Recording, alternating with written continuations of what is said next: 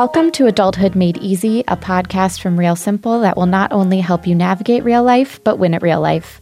I'm your host, Sam Zabel, and I'm very excited to welcome our guest today, Elle Luna, who is the author of possibly my favorite essay of all time, The Crossroads of Should and Must, which has now recently been expanded into a book by the same name. She also runs a textile venture, the Bulan Project, a collaboration between designers and master artists in Bali, and has previously worked as a designer at IDEO and with teams on apps and websites, including Medium, Mailbox's iPhone app, and my favorite app, Uber. And she's here to talk to us today about the crossroads of should and must and her time writing the book, writing the essay, and all of the amazing, wonderful things that she's doing now. So I'd like to welcome Elle. Hi, Elle.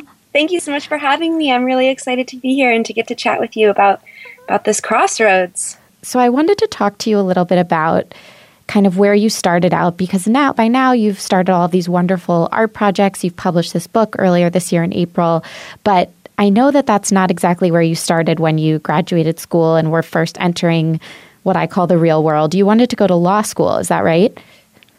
Yes, I I tried really hard to go to law school. And Sam, I can't I can't believe that you found that little fact. I feel like that's kind of on the internet. You've oh, you've done some research. Yes, the, I heard that you wanted to go, but it didn't it didn't quite work out.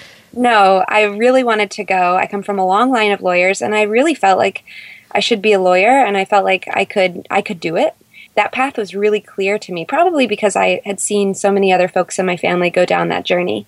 And so I applied to nine law schools and I was rejected from every single one of them. And I really see that as one of the universe's great gifts to me in my life because had I re- had I gotten into one of them, I, I would have gone. I absolutely would have gone. And what began to flourish in that moment of total despair and panic was what do I really want to be doing? And at that time, I was sleeping at the art studio. I was basically living within our, our art program at the college that I went to. And somebody asked me, you know, have you ever thought about actually pursuing your art? And that really, really scared me because I hadn't. And, you know, I had heard a lot of myths about what it what an artist is and how volatile it is to be an artist. And, and I, I had really internalized a lot of those those ideas. And so the possibility of doing that didn't even cross my mind. But then when I had no other options, I decided, well, hell, I might as well go for it. And, and I applied to art school instead, and I went. And after going to art school, how did that help you shape what kind of artist you wanted to be? How did that help you shape your first career moves? Well, I don't know about you, but I felt like in my early 20s, I was just terrified of being able to find a job. Right. Everyone is. I really felt the burden of of competition and just worrying that I would be taken care of. And I feel like in school, I had all of these really lofty ideas of, you know, I, I, felt like I was really making poetry, so to speak, with my work. And then when graduation started coming around, I began to panic and I began to worry about how I was going to make it, if I would be able to live in a, you know, where I wanted to live in a safe neighborhood, if I wanted to, um, you know, travel, if I could afford to travel, or really what my life was going to look like. And so suddenly, you know, getting offers became really scary, getting resumes out there became scary, rejection became scary. It's sort of like things became really sober really fast. And we listed a couple of the cool places that you've worked um, IDEO and with Mailbox and with Uber. So, which do you think really you know, helped shape this idea of starting to figure out what your calling was in life and how you wanted to work? I was able to identify some of the early projects and like freelance work that I did as jobs, which was that this isn't my dream situation, but I'm doing the best I can and I'm able to have income and continue to make space on nights and weekends for my passion, for my calling. And one of the things that I would stumble upon later was a TED talk by Stefan Sagmeister. And for yes. anybody in this in this position, I, what I did was after I listened to this TED talk that he gave, he talked about three different types of work. And I pulled out a piece of paper and I made three columns, and you can do the same thing. On one column, I wrote job, on the second column, career, and on the third, calling. A job is something that we do from nine to five, it's something that we do for pay. A career is a system of advancements over time. Like you could think about your LinkedIn profile as being a good example of your career. And a calling is something that we do for intrinsic motivation, something that we do regardless of pay. And right. what he really urged was self awareness around these three different modes of work. And so I would ask you all the same question which of these do you have with your projects, with your work, both paid and unpaid? How would your activities map across three, these three columns? And that's, I mean, that's such a good example of, and it's in your essay and it's in your book. You have all these exercises that are really simple that help you kind of start to get in touch with what you really love to do. I mean, I it really has made me kind of rethink what it was that I really loved to do when I was younger, what I really thought I wanted to be when I was in school. And I'm wondering, thinking about that essay and all of these things that you wrote about, what sparked you to really write that essay? Because you're not a psychologist or a life coach or anything, but this essay reads like someone who knows how the brain works. Like I felt like you knew how my brain was working. Right when I got nervous about something, you addressed that question. And so I'm just wondering how you kind of came up with the idea for this essay. At what point were you in your life when you wrote it? I was working as the design lead at a startup. Uh, we were building the iPhone app Mailbox, and we were about to release it to the world. And I remember feeling as I sat at my desk, like, wow, this is one of the highlights of my life to go from an idea on a post it note all the way through to an implemented product in the Apple App Store. But in the back of my mind, I had this restlessness. I had this itching. I had this discomfort inside of me where I thought, is this really, really, really the core of my calling to be designing apps, to be solving issues around email. And I had this understanding very deep down that there was something about my very early art practice as a child, the fact that I painted and made art all up until, you know, all through college, into grad school, and then somewhere along the way had started to abandon that practice and um, had gotten further and further away from it. And I just sat there at my desk and I thought, wow, I'm getting older and I can do anything that I really want with my time. I can make those things happen. Is this what I really want to be doing? And it became really clear at that moment that it wasn't what I really wanted to be doing. And a lot of it had to do with a dream that I had been having. Right. I'd been having this recurring dream about a white room. It had started a couple of months prior to this launch day with our with our product. And in this dream, I would walk into a white room that had concrete floors and tall white walls and warehouse windows at the back of the space. And one day I was telling my friend about this dream, and she asked the question that totally turned my life inside out and upside down. She said, Have you ever thought about looking for your dream in real life? Right. Where do you go? where do you go? Well, I went to Craigslist. That's where you go. and I began searching the ads of just, you know, spaces for rent in San Francisco. And I continued doing this because I had this feeling. I had this undescribable feeling that whatever I was looking for was looking for me too. And one day, right there on the screen, there it was. It was a photograph, an apartment for rent in San Francisco, and there was an open house the very next day. Of course, of course. Right. So I go to the open house, I walk in. There's a woman there accepting rental applications. I filled it out. I handed it to her. It was so out of body. I just I gave it to her and I left. I received the phone call. A couple of hours later, the place was mine. I moved in 2 weeks later, and I sat on the floor of this room and I looked around, and instead of being filled with this um, sense of peace that I had felt in my dream, I unexpectedly began to panic. And because I felt like this room had called me to it, I decided to just ask the room. I decided to ask out loud, Why am I here?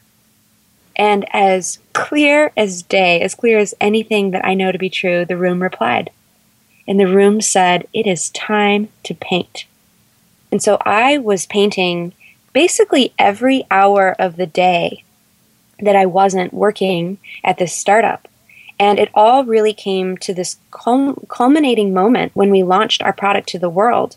And I sat there at my desk and I looked around and I thought, wow, this is really a crossroads moment. Do I want to stick with this design and continue doing apps and solving, creating tools that help people um, have more productive lives, which is something that I was very passionate about?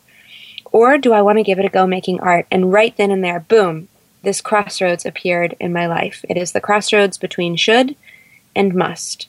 What I think is interesting is some of this came from the day that that app launched and you found felt like it was an unbelievable experience and you know it was reaching all of these people but interestingly enough when you published this essay you had a similar thing happen i mean you published this essay on medium the crossroads of should and must and you know quarter of a million people read it. It was tweeted to 5 million people. CEOs got in touch with you. So many people got in touch with you to share their stories.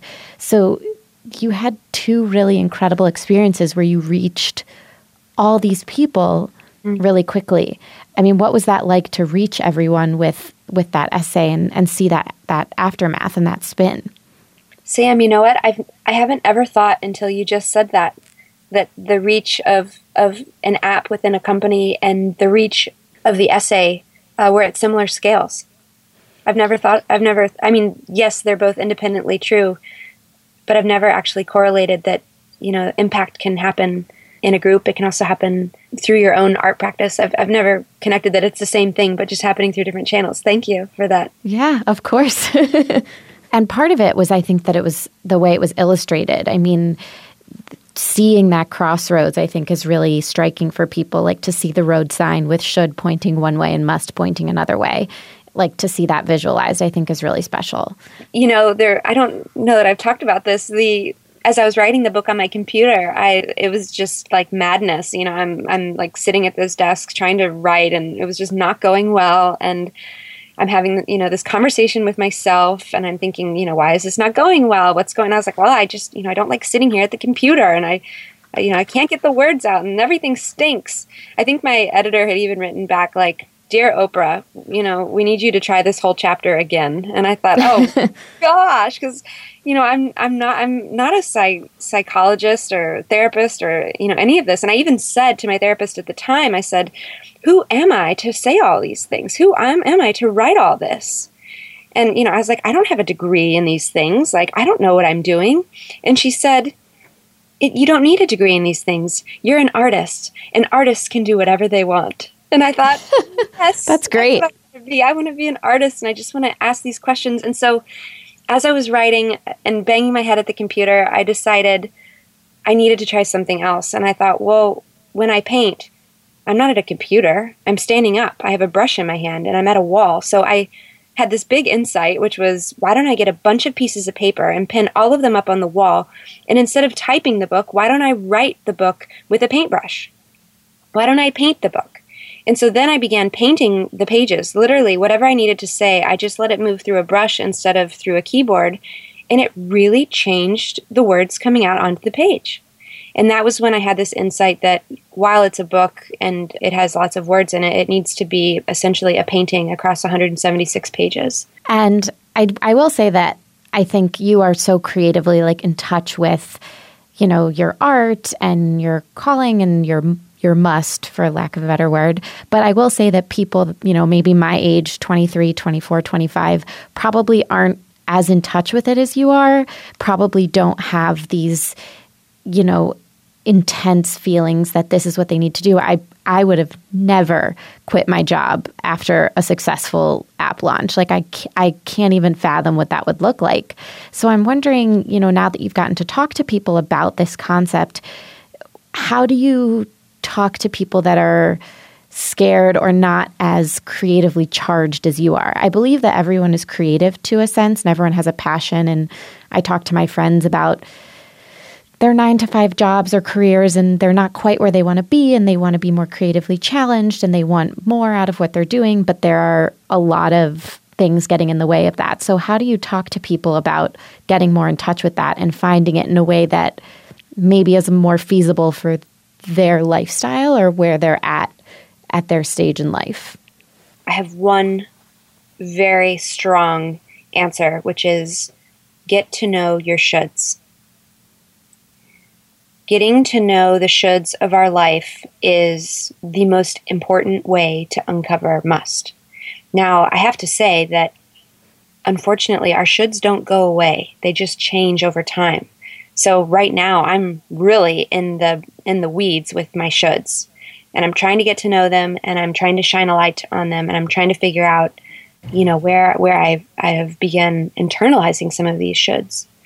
What is really powerful is that the journey always matches the traveler. So let's say you've been given a really, really big challenge that you think is a little audacious and, you know, it seems like, how am I possibly going to be able to figure this one out? Well, it also means that you're ready, you're eligible, you're strong, and the challenge that you've been given is one that you can accomplish if you right. choose to, if you step into it. And so the it's almost like going through different levels of a video game. The shoulds at level 2 are going to be different from the shoulds at level 4. So you continue to circle back to them. And what you want to cultivate is a muscle for dealing with should. You want to get to know them. You want to befriend them because the more you understand your shoulds, the more they release their grip on your life. So let, us give an example. If you were to take out a piece of paper and you were to complete some of these sentences, uh, you should never, you should fill in the blank. You should always, you should know better than to.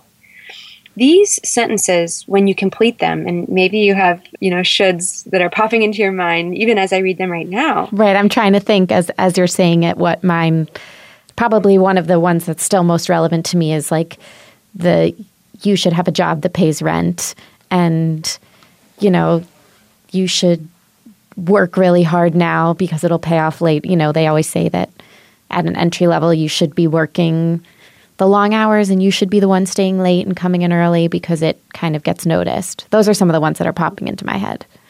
Well, one of the things I really want to um, mirror back to you that you just said is it's brilliant. You said they, you know, they always say. So, what a cool thing. What a cool thing. So, you've heard a should, and then it's inside of you and it's a belief system and you recognize it there as a should. You see it. You're saying, "Hey, should I see you?" And there's this idea of they, and I that's brilliant. And so mm-hmm. if you fill out these phrases, if you complete these sentences, then I would recommend going through each one by one and asking three questions. The first would be, where did you come from? When did I first pick you up? And if you can think of an early childhood experience, if you could think of, um, you know, maybe a conversation that somebody had to you when you were in your second grade art class, um, these stories in my life, as I've gone back into my childhood and thought about early childhood shoulds, they seem kind of. Um, I, I, I, kind of laugh at them and I poo poo them and I think like, oh, that's not really that big of a deal that she said that to me in my art class. But actually, it was a huge deal. The second question would be is this should still relevant to who you are today, to who you have become? As a 33 year old woman, do I still want to hold on to this should from my second grade art class? Or has it run its course? Has it expired? Maybe it is long overdue. And that leads us to the last question, which is Do I still really want to hold on to you? And something that you brought up that we, of course, have to talk about and that you do talk about is the money issue. Because not everyone, I mean, ideally, I would love to go find a room and have all that alone time and kind of cultivate that space. But everyone probably doesn't have that yet or isn't able to do that yet. So, how do you approach finding your space and being creative and doing something that you love while still knowing that you really need to be in some sort of job, in some sort of money making venture. Because, like you said, you need money to exist on this planet.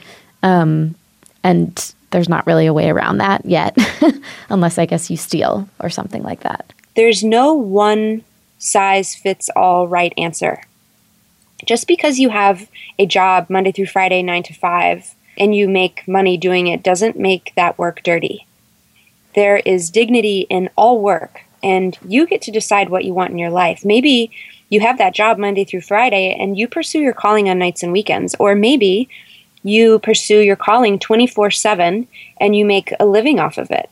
There's not one answer that's better than the other. You can look throughout history of examples of people.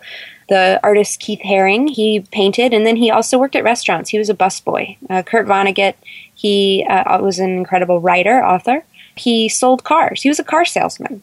Now, the catch is if you are working 80 hours a week at a job to pay the bills, and at the end of the day you're exhausted, you can't even lift a finger, and you don't have weekends, well, you're probably not going to be able to pursue your must on nights and weekends because you're just going to be really tired.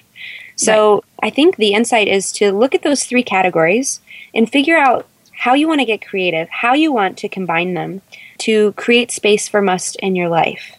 And if there is one takeaway from all of this, from all of it, in navigating money and learning about all of these different people and their lives, about trying to, you know, deal with money and having a space and time and solitude and vulnerability.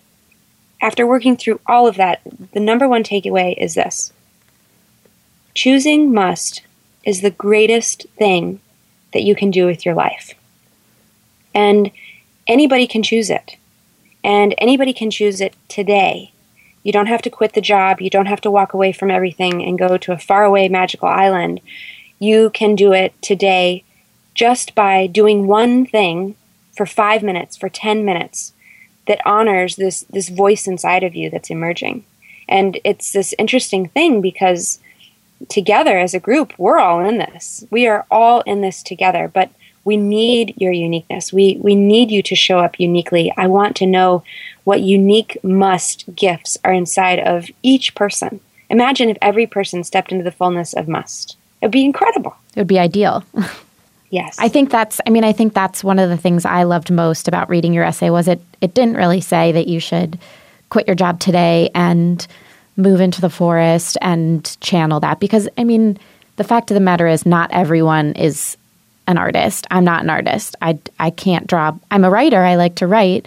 Um, I have friends that are really talented with music. I have friends that are really talented leaders. And like you can just see that right now they're at these entry level jobs, but one day you know that they're going to be wonderful leaders. And it might be at a finance job, which, you know, doesn't seem as artistic and wonderful, but they'll be really wonderful leaders. And I think the nice thing was that it doesn't have to be one thing. Everyone doesn't have to go be a painter. Everyone doesn't have to go, you know, quit their jobs today. There can be little things. I mean, we talked about some of the exercises you provided, but just the act of like five minutes a day writing something or five minutes a day looking up something that you really enjoy seems really doable, at least as a start, at least at this stage in my life and my friend's life, seems like something that can kind of get you excited about, you know, the next year, the next two years, figuring out what you want to do you know, Philip Glass was the same year that his his work was beginning to debut. Um, he had a huge debut at the Met. I, I, just imagine him. I don't know if this was true, but I imagine him like walking up the you know the red carpet at the Met, like in a tuxedo, and you know having this grand performance. And the same year that that happened, he also renewed his taxi driver's license just in case. Thank you so much. I hope that everyone gets a chance to read The Crossroads of Should and Must, which they can find on Medium. Um, and the book, which you mentioned, is from Workman Publishing, which is available on Amazon or wherever people are buying their books. Um, both are really inspiring. And I'm so glad that I was also able to talk to you about your shoulds and your musts and everything that you're working on now. Mm, thank you, Sam. This is really a privilege. Thanks so much to all of you for joining me today for Adulthood Made Easy. If you have questions or topics you'd like me to cover in the future, just tweet them to me at Sam Zabel and I'll add them to my list. I'd like to thank our producer, Tim Einenkel. And if you enjoyed the show, make sure to subscribe and review in iTunes and grab a copy of the book that has all the answers The Real Simple Guide to Real Life. I'm Sam Zabel, and I'll see you next time.